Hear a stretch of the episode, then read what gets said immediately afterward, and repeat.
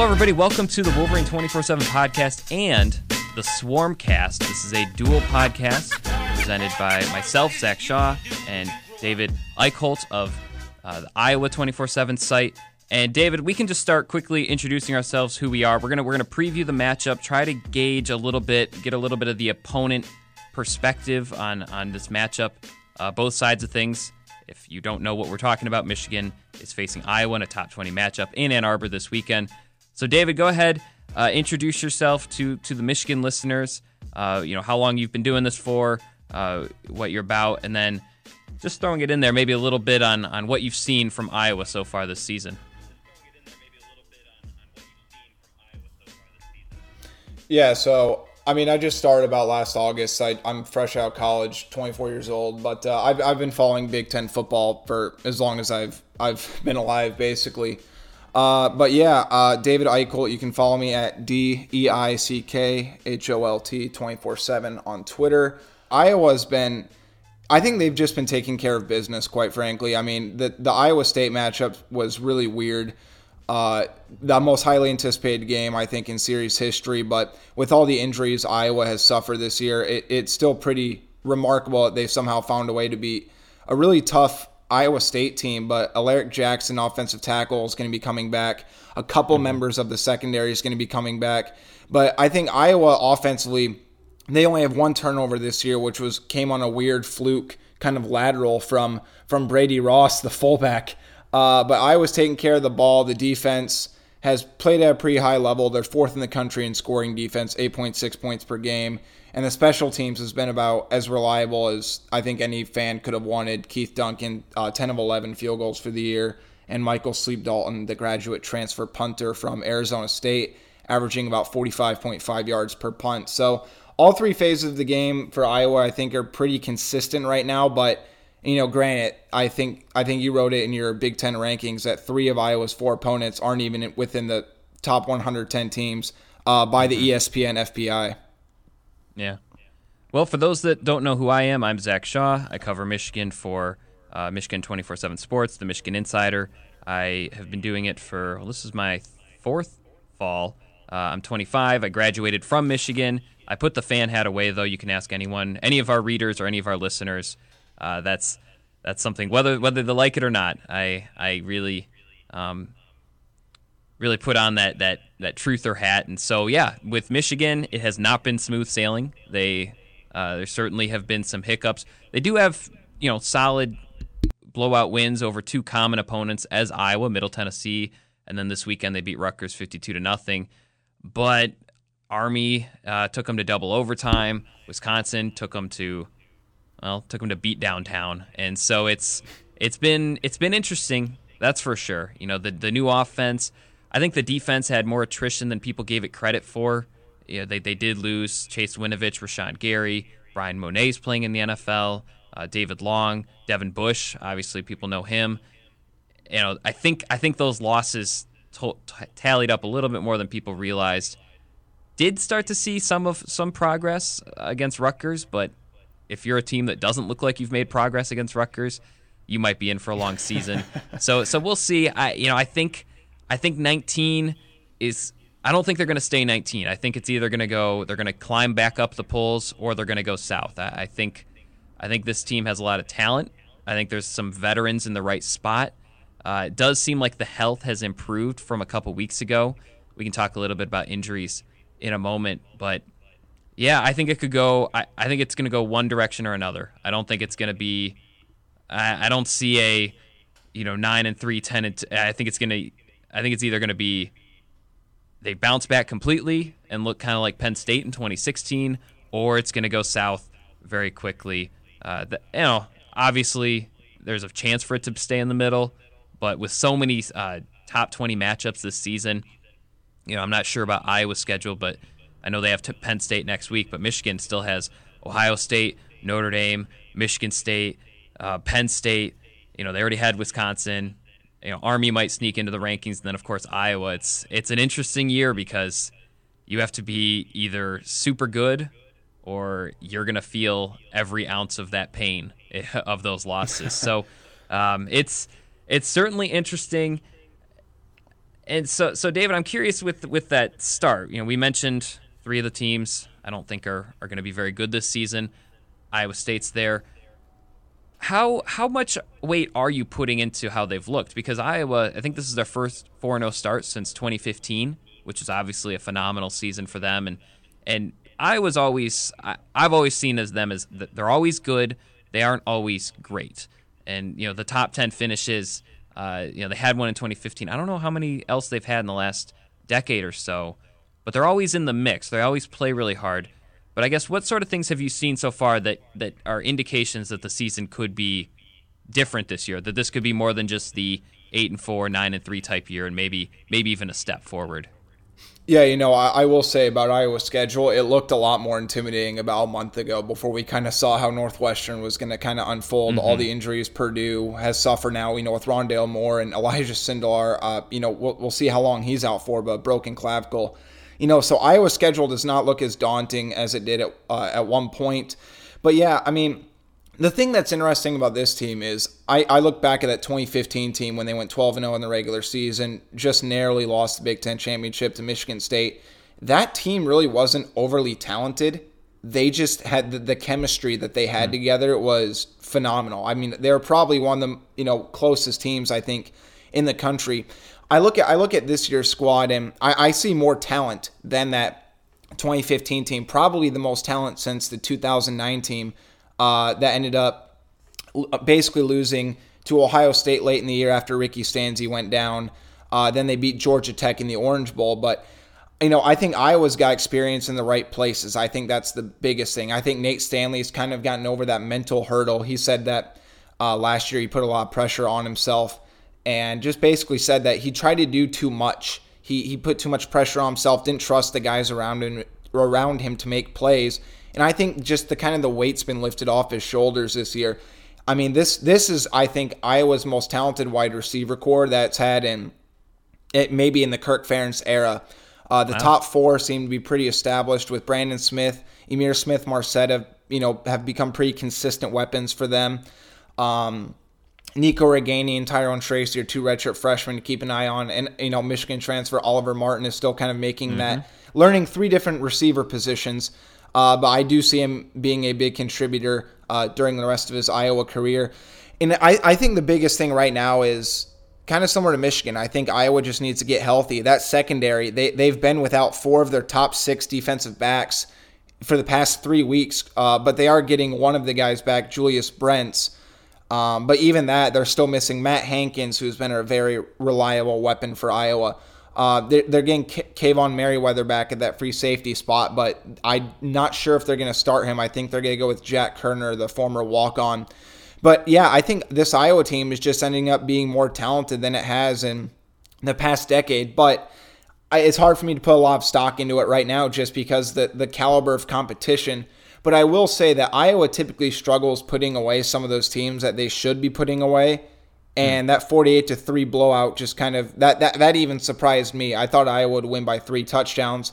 I thought Middle Tennessee would kind of hang around, but Iowa mm. didn't hesitate to kind of stomp on the throat, and I think that's been the biggest difference, especially since Brian Ferentz uh, took over as offensive coordinator in 2016. So there's there's a lot of potential there, but I think these next two weeks are definitely going to be a, a measuring ground for Iowa, but they have, you know, two first round caliber offensive tackles. They have AJ Epenesa. They have a, a third year starting quarterback in Nate Stanley. They are turning their top three running backs from a season ago and add Tyler Goodson, who's been pretty dynamic uh, for Iowa's offense, second on the team in touches. So I think when you combine all that, I, I think that's just been the biggest point of turnaround is they have experience in the right places and they just have a lot of talent.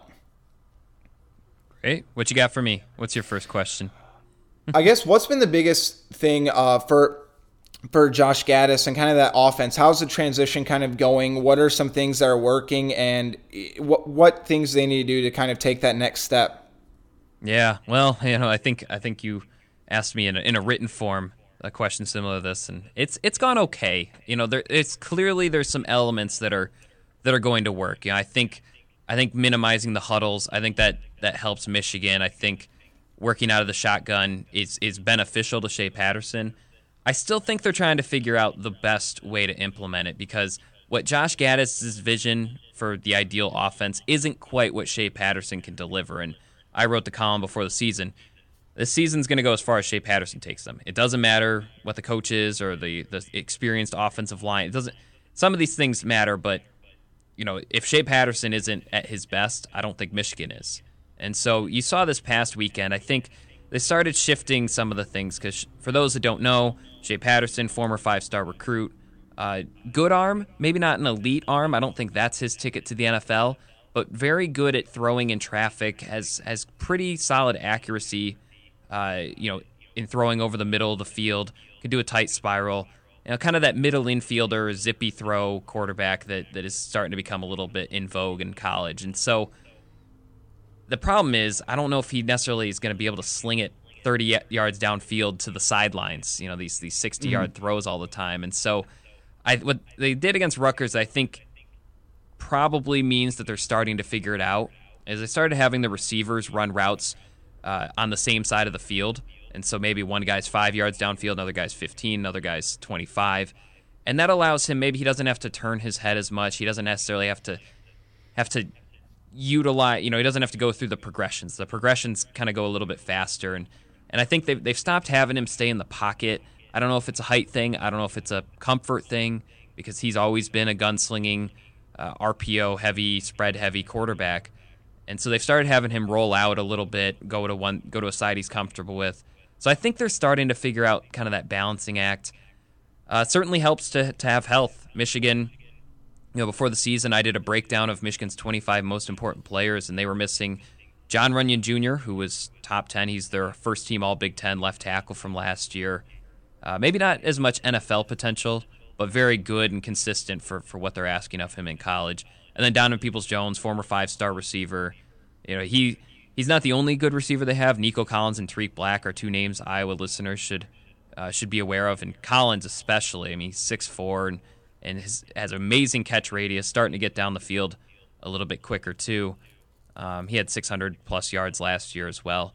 But Peoples Jones is kind of the, I think he's the straw that stirs the drink a little bit, just because of how many different ways he can produce you know, he he can be in the slot. I mean, he's six one, six two, uh, but he runs a you know four four. He he can be shifty. He was a punt returner for a long time. Uh, just one of those freak, quick twitch athletes that really can make plays all over the field. And I think Michigan needed him to in order to do what they envisioned for this offense. So he had a high ankle sprain. Uh, I think he has something of a groin issue too that's just going to be kind of nagging him all year.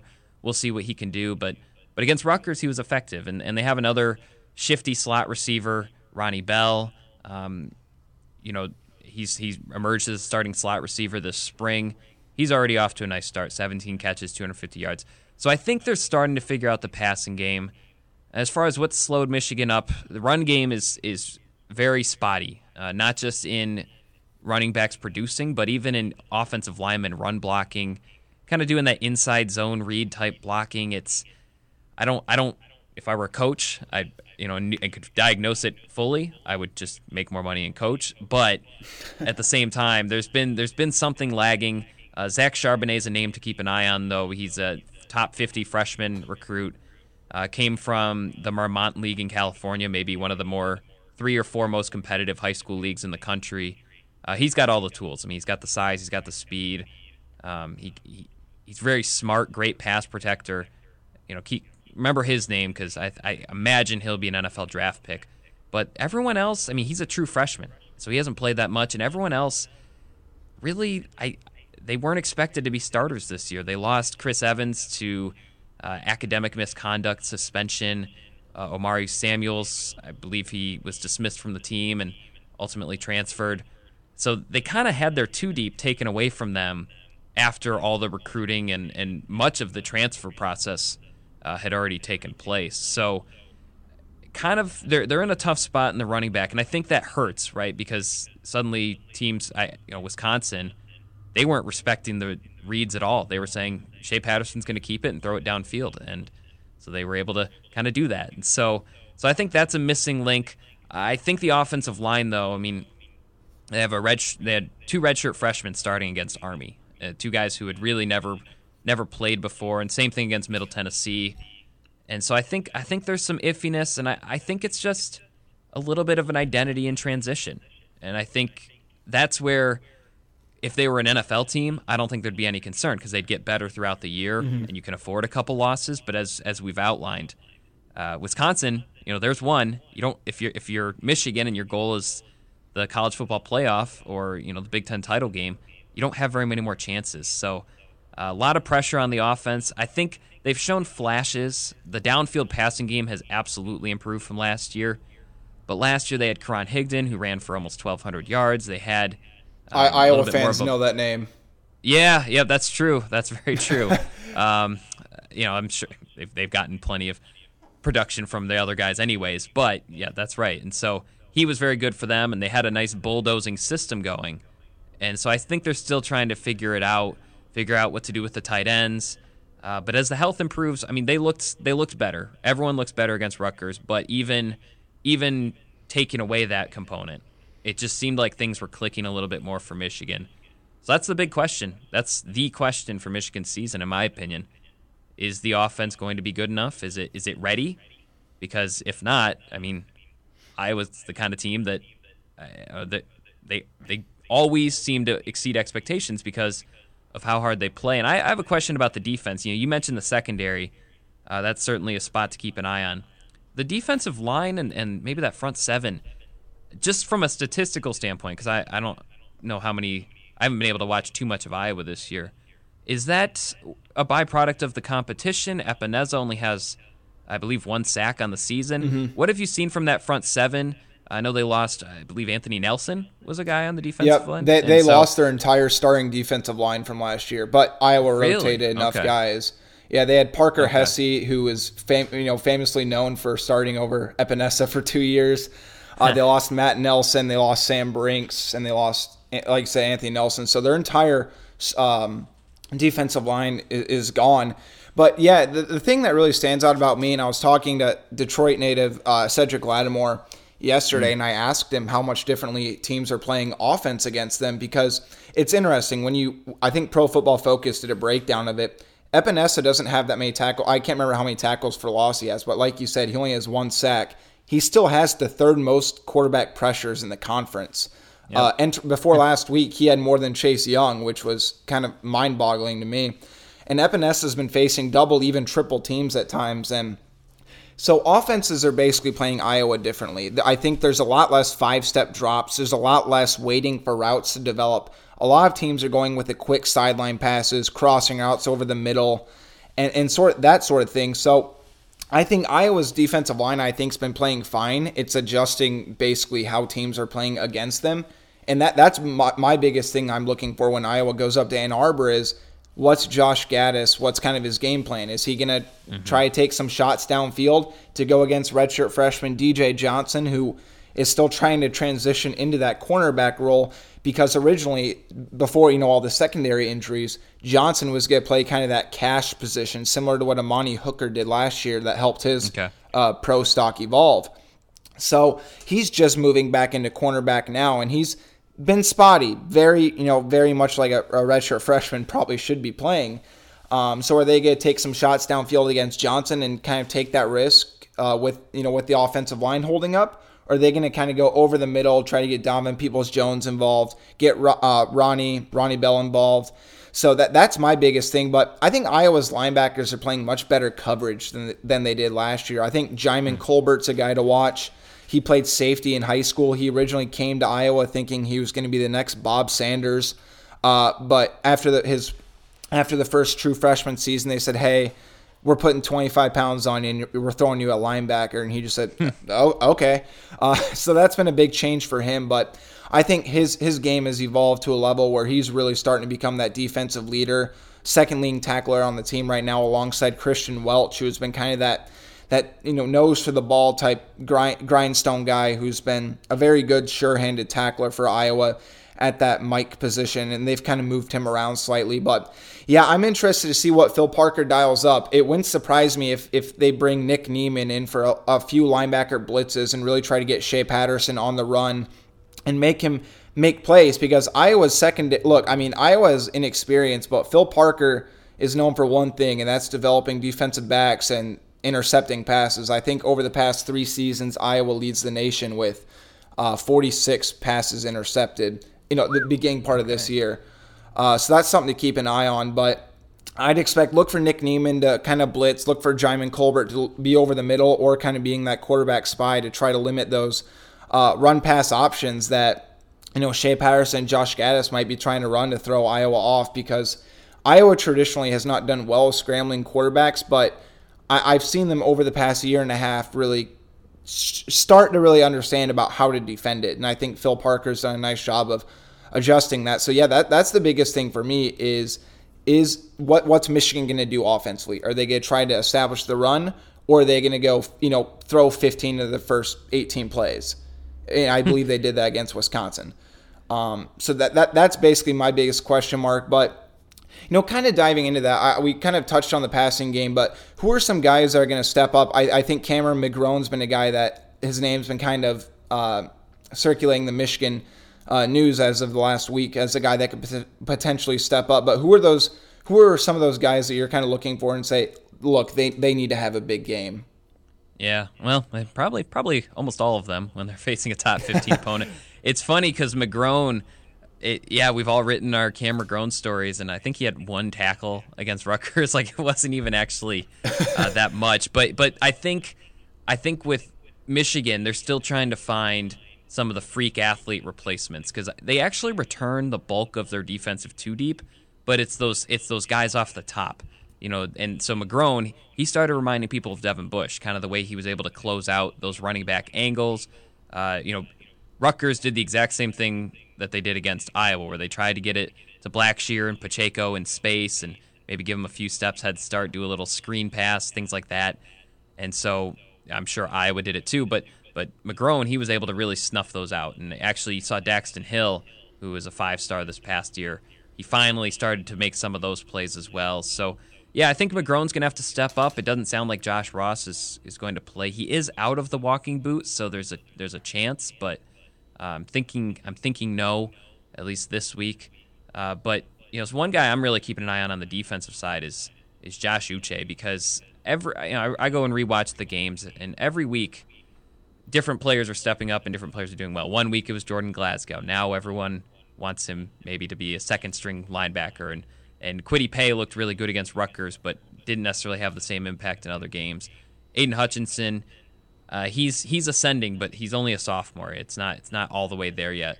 But Uche is the one guy who I think has that freak ability to succeed against everybody.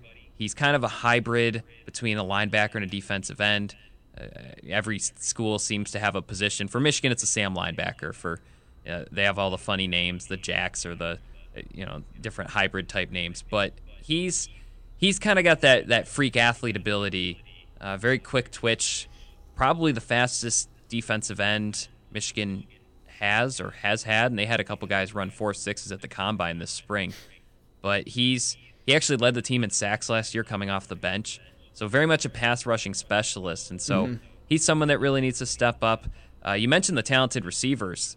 Michigan hasn't really faced a, a stout passing attack yet. You know, Wisconsin, they're looking pretty good in the passing game, but Middle Tennessee, Army, obviously they're not throwing the ball much. Rutgers, uh, you know what it we is. we don't need to expand on Rutgers, yeah.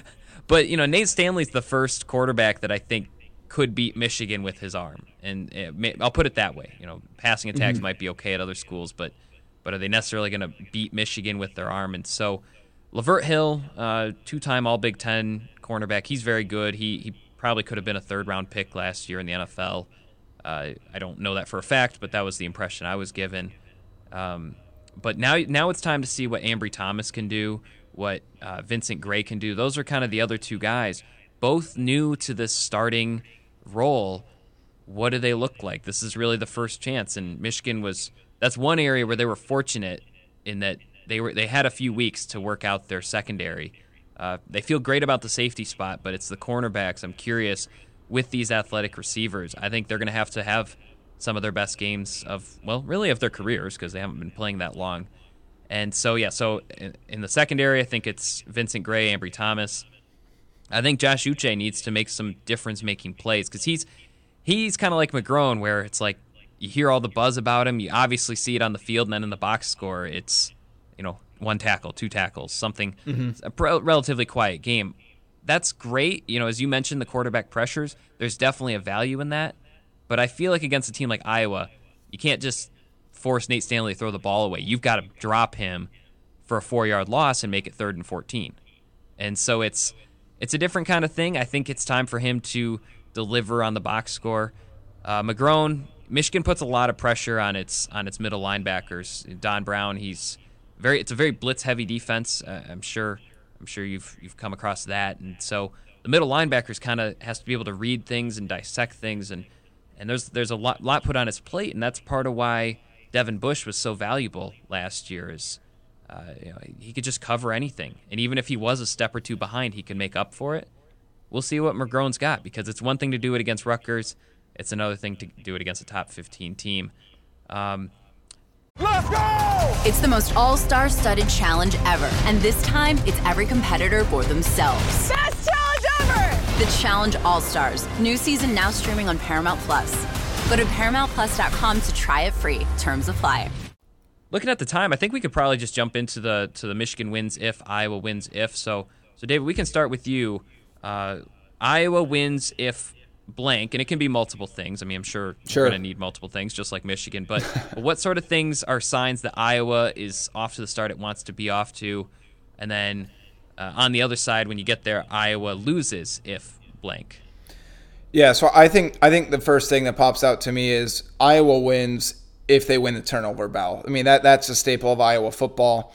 Um, they, they've been tremendous at that this year. Like I said, they've only had one turnover. Nate Stanley's been much better with his decision making. Iowa Iowa running backs have only fumbled the ball twice since the beginning of last year.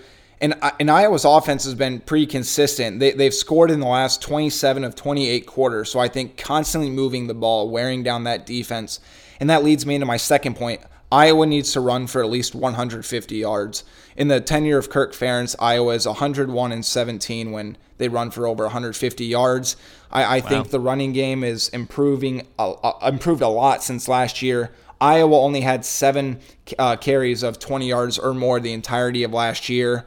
I believe they're already up to that same number through four games this year. But Toren Young's averaging over seven yards a carry. Mekhi Sargent's averaging over six. Tyler Goodson's averaging over five and a half. So their top three guys are averaging, you know, at least five and a half yards per carry. So I, I think that I, you know, with Alaric Jackson coming back, he, I'm not sure if he's going to start, but if he progresses the way that Kirk Ferentz and staff want him to, he is going to start. And he was Pro Football Focus's third highest run blocker last year. And redshirt freshman Tyler Linderbaum, center, needs to have his biggest game of his career. He's already held his own against a potential NFL pick in Iowa State's Ray Lima. Uh, but and right now he's the fourth highest run blocking center, uh, of, regardless of class. So he he's been tremendous, um, and you know it's pretty impressive considering he played defensive tackle all through his life up till about bowl prep last year. So that that kind of quick transition just it you know I don't think any of us really saw it coming as quick as it was, but he he's been great. But yeah, Iowa running the ball over 150 yards, winning the turnover battle. And I, and I think I think the third thing is Iowa just needs to put constant pressure on Shea Patterson. I, I think that looking at the film, I think Shea, when he gets under pressure and he can't really run, if a quarterback spies on him, he can tend to make some poor decisions. And, and I think mm-hmm. Iowa's going to make an extra emphasis. Djimon Colbert, Iowa's Leo linebacker, said that he's been, you know, thinking about all the fumbles they've seen on film from Michigan. So I think the linebackers and the secondary has made an extra emphasis this week to kind of club at the ball, um, considering how much, you know, Michigan has put on the ground this year. So I, I, I think those are the three key things. I think Iowa loses if they if they let Michigan establish a constant running game, if they don't get pressure on Shea Patterson and they take those shots downfield because I think Michigan's wide receiver corps is the top three talent wise in the country. I think the offense, once they transition into it, is going to be big time for them. I, I think they have a lot. You know, Shea Patterson's got enough of an arm. Um, you know, I think the O line is going to dramatically improve as the year goes along. And like I said, I think the wide receivers are are very talented. Um, so I think if they go downfield and try to pick on DJ Johnson, I think that will be a big thing. Especially, I mean, Iowa lost a game against Purdue last year. They held Rondale Moore to, I think, five catches for 34 yards and no touchdowns. One of his worst hmm. games of the year last year. But uh, I, I, can't remember his name. I think it was Isaac Zico. Uh, had six catches, 170 yards, and three touchdowns. they just kept picking on Iowa's defensive backs, and Iowa, no matter who they threw back there, they they just couldn't stop him. So I, I think that's the big thing. And I think another thing, Iowa loses if they don't get the the running game going. I think that's just a staple of Iowa football. They need to be able to run the ball effectively. Four and a half yards per carry. Tim Polasek, offensive line coach for Iowa, calls that championship level. And I, I, Nate Stanley on the road in the Big Ten in, in Big Ten play just hasn't he hasn't really proved anything. I, I think this is a huge game for his legacy. He uh, yeah. he went 18 of 49 at Penn State last year and Iowa only lost by six points because Iowa's defense and special teams produced 24 points. But mm, offensively, okay. he just couldn't get anything going. So I think this is a big game for his legacy. So Shea Patterson taking downfield shots and keeping the run game in check, then you know I think things are going to be pretty. You know I think Iowa fans should be pretty worried if those two things happen. But uh, yeah, l- let's flip it over to you. If Michigan wins, if what? well, you've kind of touched on the easy one. Michigan has a much much better chance of winning if they don't put the ball on the ground. It's it's been incredible. I, I probably should have mentioned it sooner, but the fumbleitis, you know, some of it was there were a couple blindside hits and and there were a couple kind of flukier ones, but I mean, it's it's incredible. And you know, we talked to Josh Gattis last week about you know, the offensive scoring. Someone had a question about like points per game, and he's like, "Well, you know, our team's missing 10 drives on the season because of turnovers. And a lot of those occurred in the red zone or in scoring position. And so, you know, I think the season looks a lot different if Michigan avoids those turnovers. You know, Middle Tennessee, you can look at the 40 to 21. One touchdown was a fluke, garbage time one at the end. The other two were short field off of turnovers. Army, same deal. Two of their touchdowns came off of fumbles. Wisconsin, does that game look a little different if it's 7 7? You know Michigan was on the six yard line and and fumbled on the first drive of the mm-hmm. of the game, and so do things look different? Hard for me to say Michigan wins just based on how good Wisconsin looked, but I you never know. And football is one of those sports where things can you know you can have a 14 point swing and that can be the difference in the game. And so yeah, if they can if they can continue to cool off on the turnovers. Uh, interesting. I'll, I might have to incorporate that stat about Iowa's interceptions into things because that makes a big difference too. Uh, so I think avoiding turnovers, you can put that on either Michigan loses or Michigan wins.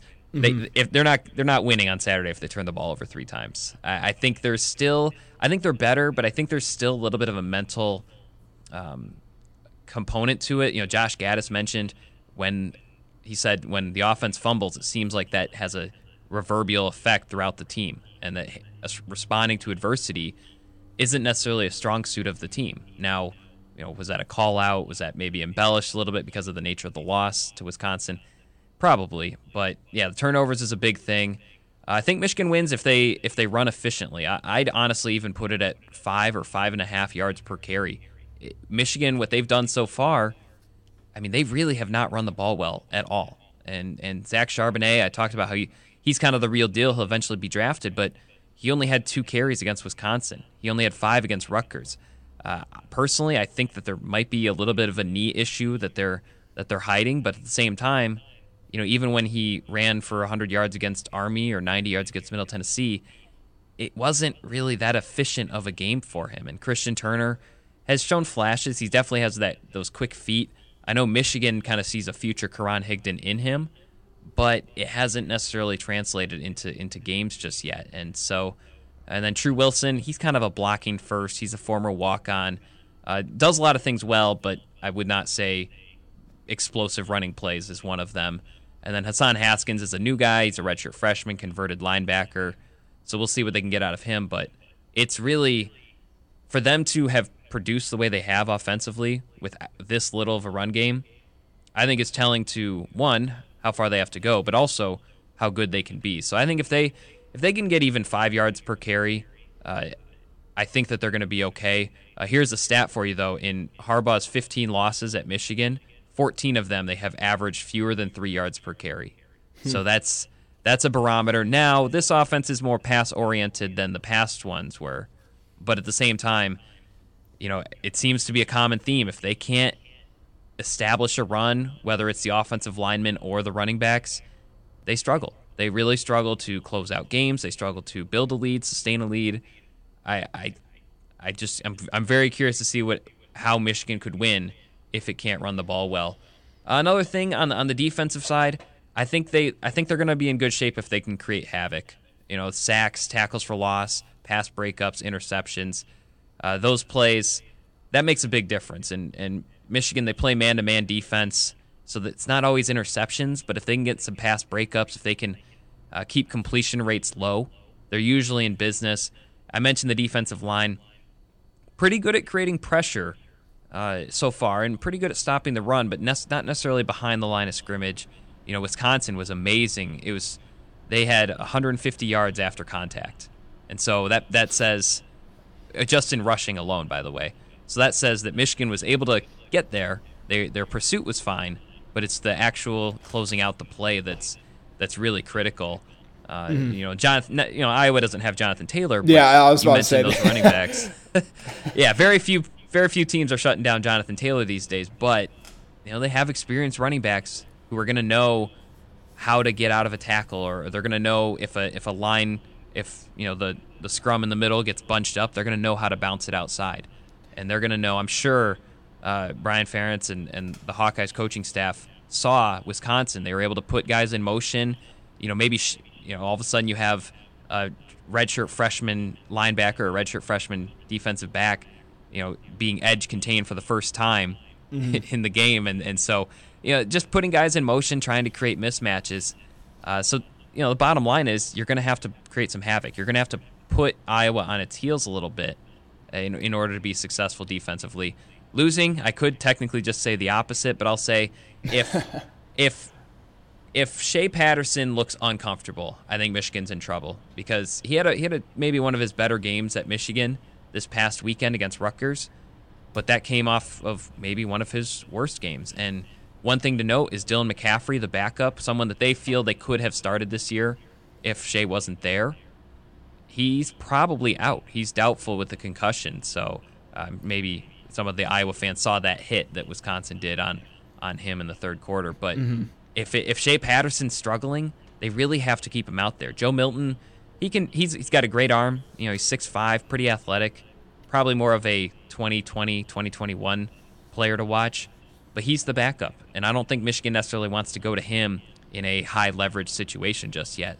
So if he's on if Shea's uncomfortable, if as you mentioned, if I was able to create pressure, and suddenly he's rolling to his left versus his right, or the routes just aren't there, or you know the routes are taking too long to develop and he doesn't have enough time, you know, if he gets his head rattled a little bit, I think Michigan could be in be in serious issue. Uh, if Iowa's wide receivers are as athletic as maybe maybe they look on the box score, I think Michigan's in trouble too because you know Michigan good defense.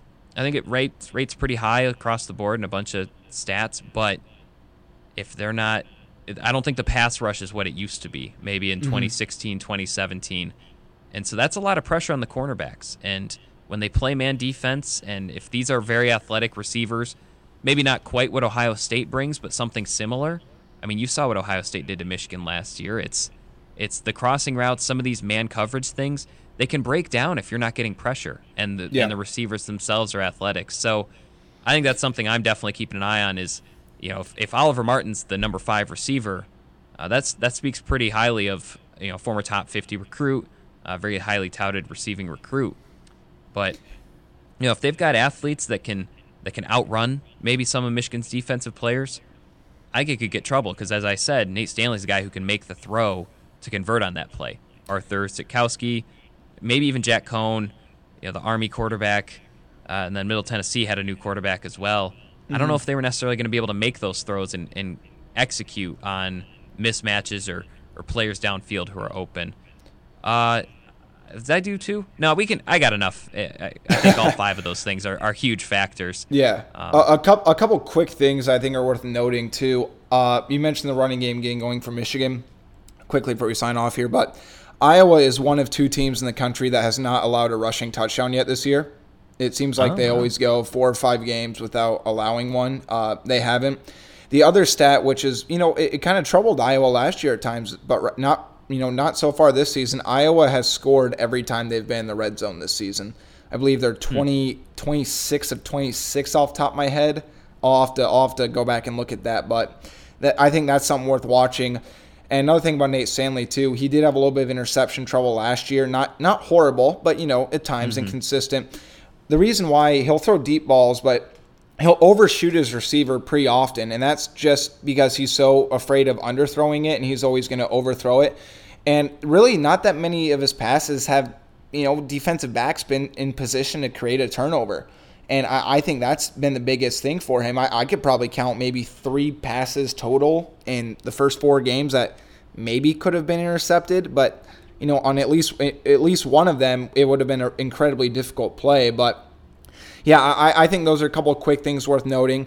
Um, Matt Hankins, starting defensive back, is still out. Julius Brents, Iowa's defensive back, is going to be in on some sub packages and special teams. Six foot three, 205 pounds, high three star defensive back is thought to be Phil Parker's next great defensive back. He's available for the first time this year. Uh, like I said, Kaevon Merriweather is going to be available. Eric Jackson's probably going to be available. Uh, starting defensive tackle Brady Reiff is still out, but keep an eye on defensive tackle Daviyon Nixon. He was a force mm-hmm. last week, and he's a, a, a very lean 310 pounds. I mean, it. I can't believe just how strong he is. There's not much, not much flub uh, with his frame. So I, I look for him to create a big impact, especially if Michigan elects to uh, double team AJ Epenesa. Mm-hmm. Okay, well there you go. I, I'm trying to think if there are any injuries that I didn't mention. Um, Sean McKeon, tight end, a, a, guy that Shea Patterson just really likes throwing to. There's there's clearly a lot of chemistry there. He's probably 50-50. He was initially thought to be out out, but yeah, Josh Ross is out. It seems like Dylan McCaffrey was listed as doubtful. Uh, then they've got a lot, a lot of guys who are got some nicks and bruises. You know, Donovan Peoples Jones isn't quite 100%. Zach Charbonnet isn't quite 100. Um, on defense, seems like they're relatively healthy. Yeah, yeah, I think I think that's it. It's actually, all things considered, pretty short list, but it's mm-hmm. interesting when you have someone like Jon Runyan and Donna Peoples Jones two guys you thought would be first team All Big Ten players out. That certainly slowed the offensive development. But anyway, for David Eickholt of Hawkeye Insider, I'm Zach Shaw of the Michigan Insider. Check out all of our coverage and our colleagues' coverage at coverage at both sites. Uh, what's what's the official site for you guys? Oh, HawkeyeInsider.com. Okay. So for us, you can go to michigan.247sports.com or themichiganinsider.com. Uh, check it all out. Uh, this has been Swarmcast and the Wolverine 24 7 podcast. Hope you had fun. Hope you learned something. And stay tuned for more coverage throughout the week.